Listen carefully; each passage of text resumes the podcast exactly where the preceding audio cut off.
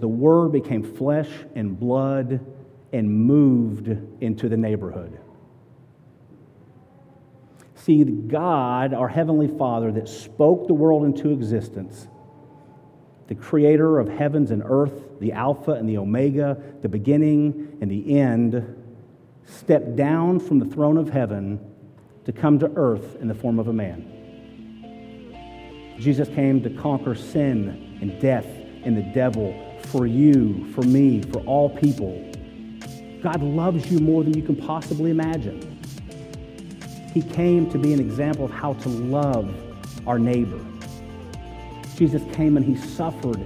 He died on this cross for you so you can cross the road to care for your neighbor. Hi, this is Chris from The Point, a church where you can come as you are and you can text in your questions. You may not be sure what you believe about God, Jesus, faith, or the Bible, and that's okay, because faith is not about having it all figured out, and God is not waiting for you to put your life together before He'll connect with you. If you'd like to find out more about The Point, you can visit our website at thepointknox.com or connect with us on Facebook, Instagram, or Twitter at The Point Knox. Don't hesitate to contact us or join us in person every Sunday morning at 10:30 a.m. We pray this message has an impact in your life or at least makes it easy for you to connect with God where you are. I don't know that I can do any better than Emily did this morning by telling you that God meets you where you are. And like any good relationship, communication is key. He wants to hear from us, this loving Father. So whether it's the peak or the valley, Scripture tells us to pray continuously.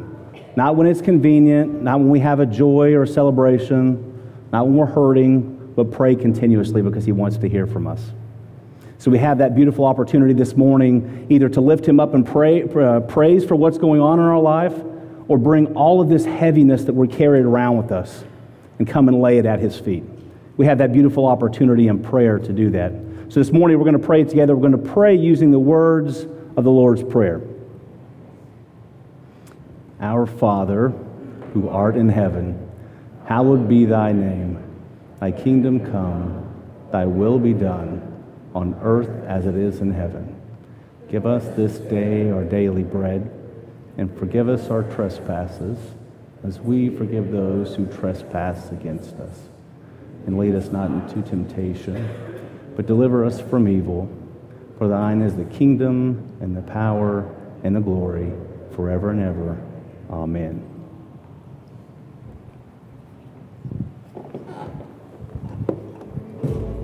The history of the church is around the table. Hmm? For hundreds of years, this is where the people of Jesus met. The gospel spread from one table to the next, from one home to another, all over the world.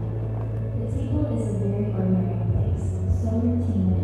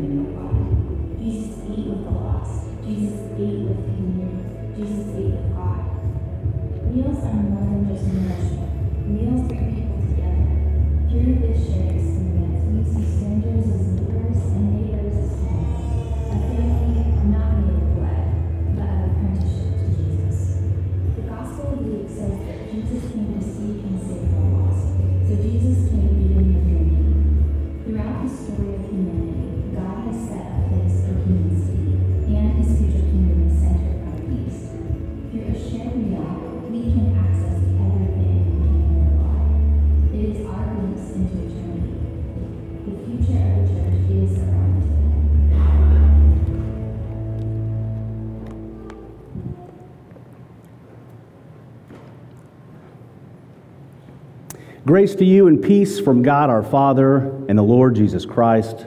Amen. So, what comes to mind when you think of neighbor or neighboring? What things have influenced the way that you view your neighbor, those that live around you? Maybe when I say neighbor, the jingle from this commercial or advertisement that you hear nonstop comes to mind. like a good neighbor, and you know the rest. Maybe it's a beloved TV show from when you were a child that you watched growing up and it taught you what it meant to be a good neighbor. Maybe it was a animated series that you watched for a number of seasons uh, with this kind of quirky neighbor that lived next door. Maybe that's how you view neighbor. Maybe it was a TV sitcom, uh, the neighbor that lives just over the fence that stands ready to give advice and guidance about a whole host of things. Maybe it comes from a movie that you watched that depicts these neighbors next door as uh, strange and different and up to something, and you don't know what's going on over there. Maybe it's your own experiences, the own things that you've been through and the people you've lived around. Hopefully, it's been a good experience. Perhaps it's the neighbor that is always over the fence line telling you what you did wrong in your yard. Why did you do that? Why did you not do that? Why did you let that leaf blow over here? There's all these things that form the way we view neighbors. So I want to contrast that this morning how we treat our neighbor, how we view our neighbor, with what Scripture tells us about neighbor, how we should treat them, how we should not treat them. And I think if we look at three main categories, we can determine how we view neighbor, how we look at neighboring. So we're going to do that this morning uh, based on how we live, how we eat, and how we interact with others. So, Pastor Adam talked to you a little bit last week about how we view our homes and where we live. Uh, our homes are these places that we put tall fences around and tall hedges. We go and we lock our gates, we lock our doors, we lock our windows, and we close the blinds and we shut the world out. Because we've been told that our home is our castle. A castle. After all, a castle is a fortress. It's a place where you have weapons on the inside to keep people on the outside. That's how we have viewed home. It's, in, it's a place that's safe and secure, and there's nothing wrong with safety and security, but there is something wrong with us retreating to those places and closing the world out because we don't know the hurts and hardships of our neighbor. I read some research recently from a lady named Suzanne Simard, who is a professor of forest ecology at the University of British Columbia. And she has this theory that she calls cooperative trees. See, we look at trees for what they can provide to us lumber and shade, maybe fruit. But she said, no, no, they're far more complex than that. They're far more connected, they're far more social. She said there's this uh, underground network beneath trees that's going on from tree to tree. They refer to as the wood wide web. You see what they did there? So there's all this network going on within trees, such that there's a tree growing in a really vibrant area that's thriving, but there's a recognition that there's trees in other areas that are growing in less favorable conditions, that are hurting, that need help. And so the trees communicate through this wood wide web and send resources and nutrients to the other trees. Isn't that amazing? So you have one tree that looks like it's standing alone, but it belongs to this beautiful community. In that sense, I think trees are getting it better than we are. Also, how we eat tells a lot about how we view others around us. This is going to come as a shock to you, I know, but I love eating, and I'm really good at it. I don't want to brag. Uh, I'll eat pretty much anything that's set in front of me, of course, except tomatoes, because we would all agree tomatoes are Satan's strawberry.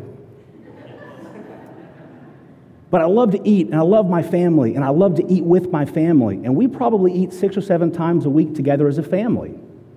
What I don't do very often is eat with my neighbors, eat with my friends. Life gets too busy, and I'm not intentional enough about that. I saw some uh, statistics online this past week, and because it's online, it's got to be true. It said that 84% of people think that having meals with their friends and their family is really important. I don't know who the other 16% were. Maybe they're eating porridge at home alone and they're like, forget everybody else. But 84% of people say it's important. Yet the average American family, according to this study, only has meals just with their family, not friends, not neighbors, three nights a week. And sadly, I think that's probably inflated. I think in guilt and shame, we probably over report. I think there's a lot of families that aren't having meals together very much at all. And there's all these other statistics about the last 20 years how the decline of meals with family and neighbors and friends has declined 33%. I think it's a lot more than that. I think that's underreported. But we know there's all these benefits to having meals with our family and neighbors and our friends. For kids and teens, we know they eat healthier food, they're less likely to be overweight, they do better academically, they don't struggle so much behaviorally or emotionally, they get to know other adults. There's all these real, tangible benefits of eating together. We're just not doing it very often. We're not in a place where we have meals and we break bread and interact with one another. Now, I could spend all morning talking to you about the state of this country, the state of this world. If we love each other, we have a pretty terrible way of showing it because it looks like we don't like each other very much at all. We have a hard time getting along. We're more divisive now than we've ever been. We separate ourselves in unique ways based on politics and geography and race and socioeconomic status, even sports teams. Go Vols. but we're not focused on what we have in common. We're focused on all things that's so different about us. We've got to tear down that wall of divisiveness. We've got to learn to love each other as a neighbor.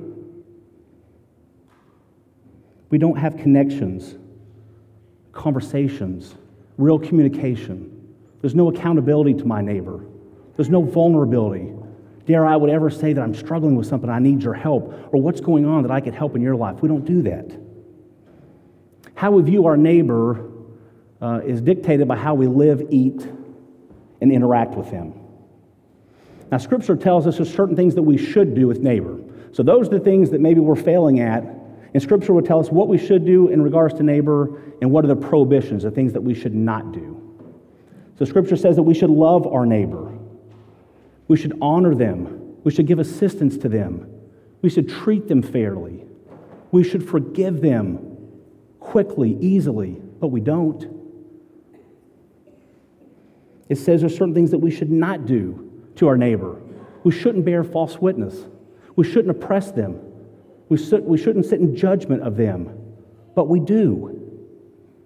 We're told to love our neighbor as ourself.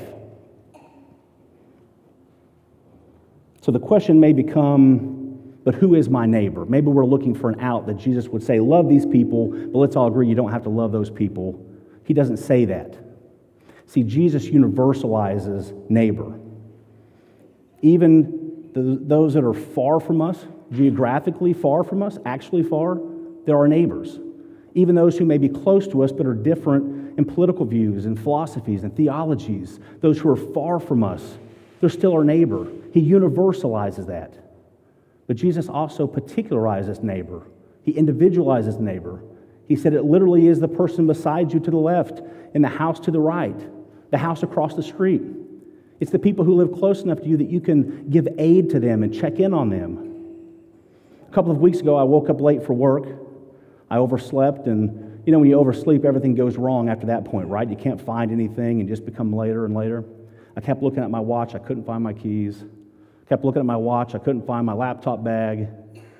All morning, I was running later and later by the minute. So I finally make it to my Jeep. I get out into the cul de sac, and I'm pulling down the street of my neighborhood and there's a widower who lives a couple doors down. His wife died a few years ago, and he has a dog. I don't know how old this dog is, but it doesn't see very well, it doesn't hear very well. But he lovingly every morning guides this dog across the road to a lot across the street so he can use the restroom. So I saw him that morning as I passed him around the curb. I looked at the clock and realized I was running later than I thought. I get out a, straight stretch of road. I look at my side view mirror, and I can see him kind of around some tree covering in that lot and he's wearing his retirement uniform shirt, shorts, and flip flops. and the grass is wet, so I watch as he slips and he falls. Not like a trip, oh no, I've got my pants dirty, or let me catch myself, like ice skating rink, feet up, flat on his back.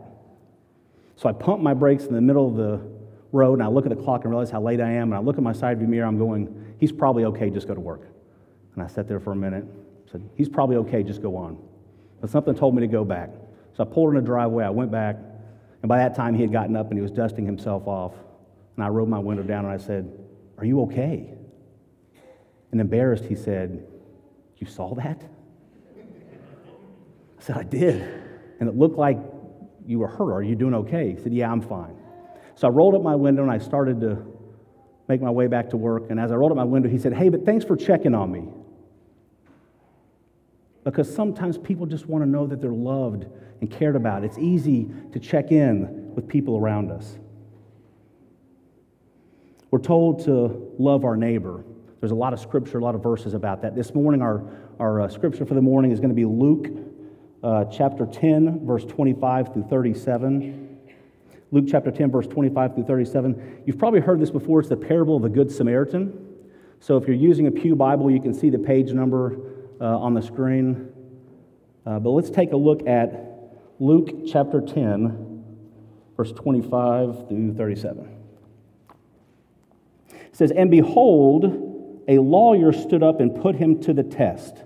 You've got to love lawyers and their questions. Saying, Teacher, what shall I do to inherit eternal life? And this is Jesus. He said to him, What is written in the law? And how do you read it? And the lawyer answered, You shall love the Lord your God with all of your heart, with all of your soul, with all of your strength, and with all of your mind. And listen to this and your neighbor as yourself. That same language, that same command comes from all the synoptic gospels. That same type of love your neighbor as yourself. And he said to him, You have answered correctly. Do this, and you will live. In the second part, I want you to see verse 29. It says, But he, desiring to justify himself. So he's not asking for good and noble and honest purposes. He's desiring to justify himself he doesn't ask, How can I be a loving neighbor? He asks this question And who is my neighbor? I told you Jesus, Jesus universalizes neighbor. He doesn't give us a workaround, He doesn't give us a free pass. But that's what's being asked here. Yeah, but who really is my neighbor? Jesus replied with this parable. Jesus taught in lots of parables. This is the parable of the Good Samaritan. He said, A man was going down from Jerusalem to Jericho and he fell among robbers. So, this road from um, Jerusalem to Jericho, it's still there. It's a very treacherous road. It's about 18 miles. It descends over 3,200 feet. And the topography is perfect for robbers. And that's exactly what we're going to read here. Says, Jesus replied, A man was going down to, from Jerusalem to Jericho, and he fell among robbers, who stripped him and beat him and departed, leaving him half dead. Now, by chance, there's going to be three people who pass down this road. Now, by chance, a priest was going down that road. Thank goodness, right? This man's just been beaten and robbed. And when he saw him, he passed by on the other side. So, likewise, a Levite, when he came to the place and saw him, thank goodness someone from the tribe of Levi is here, right? He passed by on the other side. But a Samaritan, as he journeyed, came to where he was, and when he saw him, he had compassion. He went to him, bound up his wounds, pouring on oil and wine. Then he set him on his own animal and brought him to an inn and took care of him. And the next day he took out two denarii, which is two days' wage, and gave them to the innkeeper, saying, Take care of him, and whatever more you spend, I will repay you when I come back. Jesus says, Which of these three do you think proved to be a neighbor to the man who fell among the robbers? And he said, The one who showed him mercy. And Jesus gives him this great command. He says, You go and do likewise. See, there was this hierarchy of people who came down that path a priest that we would expect to render aid, but he doesn't, a Levite that we would expect to render aid, but he doesn't. It's the Samaritan. A commentary that I read this week said it would be culturally unthinkable for a Samaritan to render aid. See, the Jews viewed themselves as this pure descendant directly from Abraham, and the Samaritans from the north, they were less than. They were those people. They were a mixed race because of the exile. It wasn't the person that we would expect to come and render aid and care for this person. Those people how we care for others, how we live, eat, and interact with them says how we view their neighbor. The Samaritan was a good neighbor here. Being a good neighbor, loving your neighbor, having compassion and mercy, it's going to cost you. It costs the Samaritan money and time and emotion. Being a good neighbor is going to put you in situations you really don't want to be in, but you're there because you care about them. I had a friend whose dad passed away a few weeks ago unexpectedly, and Amber offered to make uh, a pasta dish for the family. So we drove to their house, and I got out in the driveway, and I was holding this pasta dish. And if I can be honest with you, I just really didn't want to go inside. Not because I don't love them, because I love them deeply and fiercely. Not because I didn't want to be there, because I did, but a small part of me knew it's hard to be in that situation when someone's hurting and they're struggling with grief and they're mourning. And sure enough, when I walked in holding this pasta, you could just feel the heaviness of grief in the house.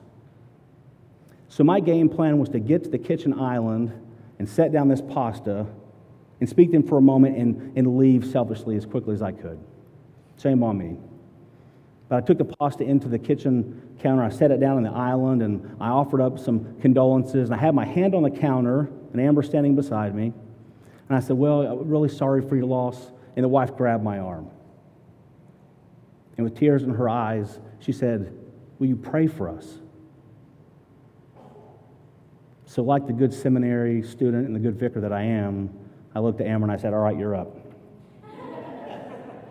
She said, Oh no, you're not getting out of this one. So I said a prayer from my heart. I asked that God would be close to them, be near to them, to heal, to wound their broken heart, to remind them of all the promises in Scripture about the eternal life that we have to come. A couple days had gone by, and I hadn't checked back in with my friend, and I was at a conference. And there was a man talking about clients and customers and how intentional he tries to be with communicating with his clients and his customers. And he told this story. He said, My own dad passed away a few years ago. And he said, While neighbors came by and they offered food and the kind of the obligatory condolences, I look back now and I wonder where my neighbors went when the casseroles were consumed. Being a good neighbor takes intentionality, it takes time, effort, and love. How we view our neighbor plays out and how we live, eat, and interact with them. When we think of our, ca- our home as a castle, what if instead of a castle, it was this place where we could care for others, bring in those who are hurting, where they can heal, they can be a part of our home. Remember the Wood Wide Web. Remember the Good Samaritan. Who on your road to work and worship, maybe school or the store who has been beaten down by life, who has been robbed of joy, who lays hurting and hopeless and helpless, and all the people that should be rendering aid just walk by. Remember the Wood Wide Web. Remember the Good Samaritan. What if our home wasn't something that we purchased with our money and our efforts and our works, and this belongs to me? What if we actually came to the realization that this is a blessing from God? That this was a gift that God gave us? That this is an opportunity to say grace and break bread with our neighbors and love them? Remember the Wood Wide Web. Remember the Good Samaritan. Pastor John Mark Comer is a pastor in the northwest part of the country. And he was talking to his congregation about this some time ago about opening our homes and loving our neighbors and thinking about the examples of Jesus from Scripture. He said, I dare you to do this. I dare you in the name of Jesus Christ. Remember the Wood Wide Web. Remember the Good Samaritan. Our home can be a community center if we want it to be. You may say, Adam, I don't want to invite that guy down the street or that lady around the corner. Nobody gets along with them. I don't want them in my home. I don't want to go to their home. And even if I invited them, they're probably not going to come. And to that I say, so what? Invite them anyway. Lean into loving them like Jesus would and see what happens. You may be surprised. Remember the Wood Wide Web and the Good Samaritan. This uh, past week, Pastor Adam and I were visiting. He's hiking today, so you're stuck with me. Um, but we were talking about neighboring in this neighborhood and parking logistics and all those kinds of things. And we were talking about fall planning, all the connect groups and the classes we have planned. And we began to talk about farther out. And part of that conversation became what if? What if the point is no longer here? What if the point went away? It happens to churches. What if you pulled up, walked up those stairs, and tugged on those historic doors and they didn't open because we were gone? Some of you have called this place home for over a decade. Some of you have called these beautiful body of believers, these fantastic followers of Jesus, you've called them family. What if it's all gone? What a travesty, what a heartbreaking travesty that would be. But I'll tell you, worse of a tragedy, travesty, is if we're not here and this neighborhood is totally unfazed, it goes totally unnoticed. We should be the kind of neighbor that if we're not here, the neighborhood groans and mourns and cries out because it's lost a neighbor like us. Where you live in your neighborhoods, would your neighbors mourn to see you moving? Some of you say, no, they probably helped me pack. I don't know. But we can't wait.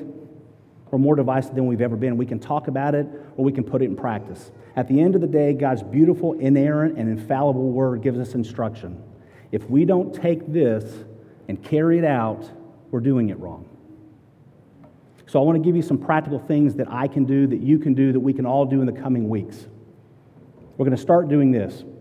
Start with eight of your closest neighbors. No matter where you live, you have eight neighbors. If you're like me, and everybody lives around each other, it's a quick little walk. Maybe yours is a drive, but start with eight neighbors. And we're going to do three levels of, na- of uh, neighboring.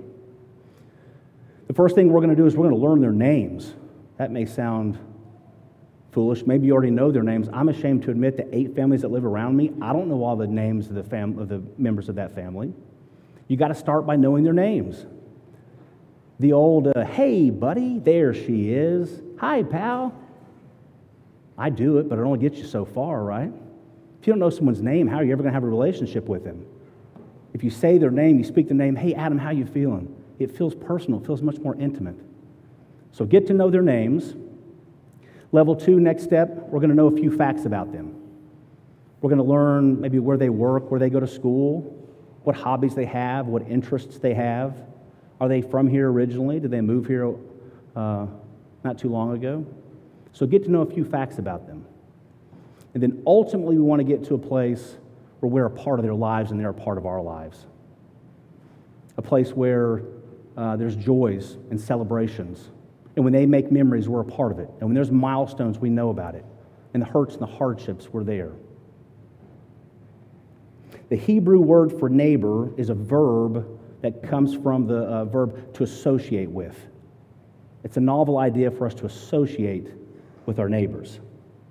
Maybe that can begin this week with a walk around your neighborhood to meet people. If you see them out, introduce yourself. Could be a prayer walk. Uh, some people walk the neighborhood and pray for neighbors. Whether you know them or not, pray for them. Maybe you schedule a neighbor night. You have them over to watch a, a sporting event or a movie. Maybe you have a fire pit. It's getting nice and cool in the evenings. We had a fire pit on Friday. It was fantastic. Have a fire pit, invite them over, have meals with them. Whatever that looks like, reach out and begin to do that this week. Pastor John Mark Comer, the one that I mentioned a moment ago, talked about when he was a kid, all the kids from the neighborhood would gather, and they would inevitably end up at one house. And the mom of one of his friends began to get to know the kids. And so she intentionally went out and bought containers and put all the kids' names on them, and she filled the containers with their names with their favorite candy. How cool is that? So two things came to mind when I thought about this, that this past week. I thought that's a really loving and intentional way to show them that you care about them and they're welcome. And then, two, I thought, thank goodness my friends' moms didn't do that. If I had a container filled with milk duds, they would have to drag me out of that house, kicking and screaming and stuffing my mouth full of chocolate. So let me close with this. Back in April, I uh, talked about the book of, book of John with you, uh, about how Jesus was the Word. And so John 1.14 came to mind this past week. And I read the ESV translation. There's a lot of different translations. Uh, it's just the one that I default to. Uh, and the ESV translation of John 1.14 says, The Word became flesh and dwelt among us. I don't read the message version very often. There's nothing wrong with it. I just default to ESV. Uh, but the message version, I think, captures it even more beautifully. It says, The Word became flesh and blood and moved into the neighborhood. See, God, our Heavenly Father, that spoke the world into existence, the creator of heavens and earth, the Alpha and the Omega, the beginning and the end, stepped down from the throne of heaven to come to earth in the form of a man. Jesus came to conquer sin and death and the devil for you, for me, for all people. God loves you more than you can possibly imagine. He came to be an example of how to love our neighbor. Jesus came and he suffered. He died on this cross for you so you can cross the road to care for your neighbor. So, in the words of Jesus from Luke that we read this morning, now you go and do likewise. Will you pray with me? Gracious and merciful Father, we love you so very much. We thank you for, for loving us enough to send your Son to teach us, to be an example of how to live, eat, and interact with our neighbors, those that may even be far from us Father, forgive us for viewing anybody as those people because they are a beloved child of God. Let us remember that. Father, let us always respond to those who are hurting. Let us be vulnerable enough to ask others when we need aid as well. I pray all this in the name of your Son, Jesus Christ, who lives and reigns with you and the Holy Spirit, one God, now and forever. Amen. So at this time, we will take up an offering. If you came today prepared to give, you may do so. There'll be some popcorn buckets in the back of the sanctuary. You can give using uh, cash, check, or chocolate. I mentioned a moment ago, I like the milk duds. Um, if you want to give today, you can do that. If you want to go online and give, you have that option also. You can go to thepointknox.com. There's a till icon where you can give one time or you can set up a recurring remittance if you forget about it. But whatever you give, however you give, know that you uh, don't give to get God's love, but because you already have it. Good morning, Emily. Good morning. How are you? Good. So, this is the part of the uh, service where we take questions and answers. It's okay to have questions, it's okay to have doubts and wonderings. And so, I will do my best uh, to answer questions. Pastor Adam's not here, so I may have to punt some. I'm going to hype you up. The first thing texted is great job, brother. Thank you. Ah, thank you. See, now you're feeling all good for all these hard questions. What's next?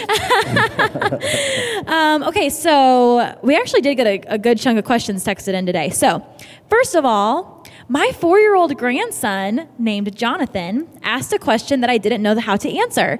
I told him I will text him in. I will text him the question this Sunday. Great response. Um, when is God's birthday? And then they add, I'm of the belief that our awesome vicar Adam Moore will have an answer. People No- are just hyping. no pressure, right? Ju- yeah, no pressure. Yeah. yeah. Uh, I do know it's September 15th. I'm just kidding. I know. Um, We're like, we missed it. we should have celebrated. Uh, Pastor Adam may have a different response. I don't believe God has a birthday. I believe is God is ever present, always was. Um, I'm not of the opinion of a Big Bang where it began at a certain year. So I don't know that we can definitively say God has a birthday. I think God's bigger than birthdays. God's bigger than calendars. yeah, How's that? I agree. Okay. I, I say huzzah to that. Okay, next question. Um, what is your favorite translation? NIV, ESV, the message, etc. of the Bible, and why? What translations do you recommend? And are there any you recommend staying away from? Oh, that's a great question. Um, I think at the heart of it, if you really want to be an overachiever, uh, you know, the Bible was written in Hebrew and Greek. So if you're so inclined, uh, go back and study Hebrew. Uh, I have studied a little bit of Koine Greek, which was what the New Testament was written in. It's incredibly difficult, at least for a 41 year old man with a difficult memory. Uh, but it's important because that was how it was written. So if you want it in its purest form, uh, I would encourage you to maybe find some of the closest translations to Hebrew and Greek. That being said, you know, are, is one better than the other? I'm sure there are certain pastors and denominations that would say absolutely. I know some are very particular about if it's not King James, it's you know, it's heresy or whatever else. That's not my opinion. Uh, I used to read NIV, and I most recently read ESV. I think it's more accurate word for word translation. The message is a beautiful way. If you've never read scripture or you just want to understand it and then go press in more, the message is great. Mm-hmm. I shared this morning, you know, moving in, the idea of Jesus moving into our neighborhood resonates with me. Mm-hmm. So use it if it's helpful. Yeah. So I don't know that there's one that I know of um, that I would say, don't read. Yeah, yeah. yeah. I love that. Um, okay, if how this is this is a good one. This is a hard one. Oh boy. If how we eat justifies how we treat others, then how can you justify factory farming and the torture of animals? Ugh. Yeah, that's tough. Um, I tell you what's interesting to think of ourselves if God created. Uh, in one of our seminary courses that talks about we're creatures, right? So I'm a creature like an animal is a creature, something that was made by God. Now the distinction is we were made in God's image, and we were kind of put instead of those um, other creatures. But it's important. If, if we think there are people who are hurting, there's animals who are hurting, uh, it, it's hard if you um, eat without consciousness about where it comes from. So I would just say maybe educate yourself about the foods you're eating and what the process is about where those foods come from. But um, honestly, that's probably one that would be fun, not fun, but good to dive in on a point leftovers, yes. a little bit longer of an answer. Yes. Um, so I'm going to put that in my back pocket. Yes. To do, I'm on vacation this week, so not this week, you guys, but next week maybe we can tackle that, that a little bit deeper. We'll lean on Pastor Adam too. Yeah, yeah, yeah, yeah, yeah, yeah. The other one. Um, okay, why are milk duds your favorite? Because they're delicious. I agree. Someone was talking about how they weren't the, like they were a bad candy, like a throwaway. The only uh, criticism I have of milk duds is the there's chocolate caramel, which I love, uh-huh. but the chocolate can get kind of hardened. That's a good, so junior mints, which are much softer. Well, this is more than you asked for. junior mints are softer, but they're mint, and I don't like them. Well, junior mints came out with junior caramels, but you can't, which are like milk duds, but softer. You can't find them everywhere. When Amber does find them in the store, she buys like 23 packs at a time, and then I just go on a, a uh, chocolate binge. So. That's very good to know. Yeah. Um, okay, someone says, since you are taking answers, the answer is Jesus. That is handy. Thank right. you. Um, this question, I, think that I can, I can actually tackle this one for you. When is the directory coming so we can get to know our church neighbors? That, thank you for asking that. Um, we are working on it. I will say, a lot of y'all did not get your photo taken. No judgment, but we might have to uh, follow up to make it a little bit more of a uh, all inclusive. That's not right. Hmm. Anyway, I'm not going to try to figure out the word I'm looking for. anyway, we're working on it. It will be it, will be out relatively soon. I can promise you that. Um, we have not abandoned the project. um, that, and then we have um, a couple prayer requests. So that's that's the last of it at, at the prayer requests. Remember the families at Summit Towers. Um, eight people passed on. Um, someone lives in their building in, in a rehab hospital. Um, this person's legs and feet are hurting them really badly. Um, and then she asked for prayers for her pastor and his wife and our church. So um, I don't know if we want to take a second to just pray over that. Yeah. And then be happy to. And then that's the last of the questions. All right. Let's pray. Gracious and merciful Father, um, there are a lot of the, uh, a lot of folks around us who are hurting. Uh, they're hurting physically uh, with disease and illness. Um, they have upcoming surgeries. Uh, Father, there, there are a lot uh, who are suffering mentally and emotionally. We just ask that you be near them. You are the great physician.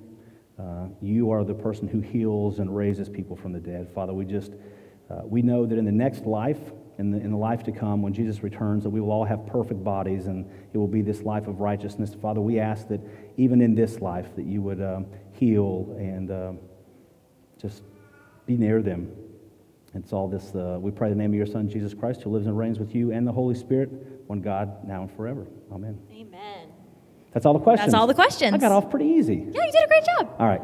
Before you go, receive this blessing. May the Lord bless you and keep you. May he make his face shine on you and be gracious to you. May he look upon you with favor and give you his peace. Have a great week.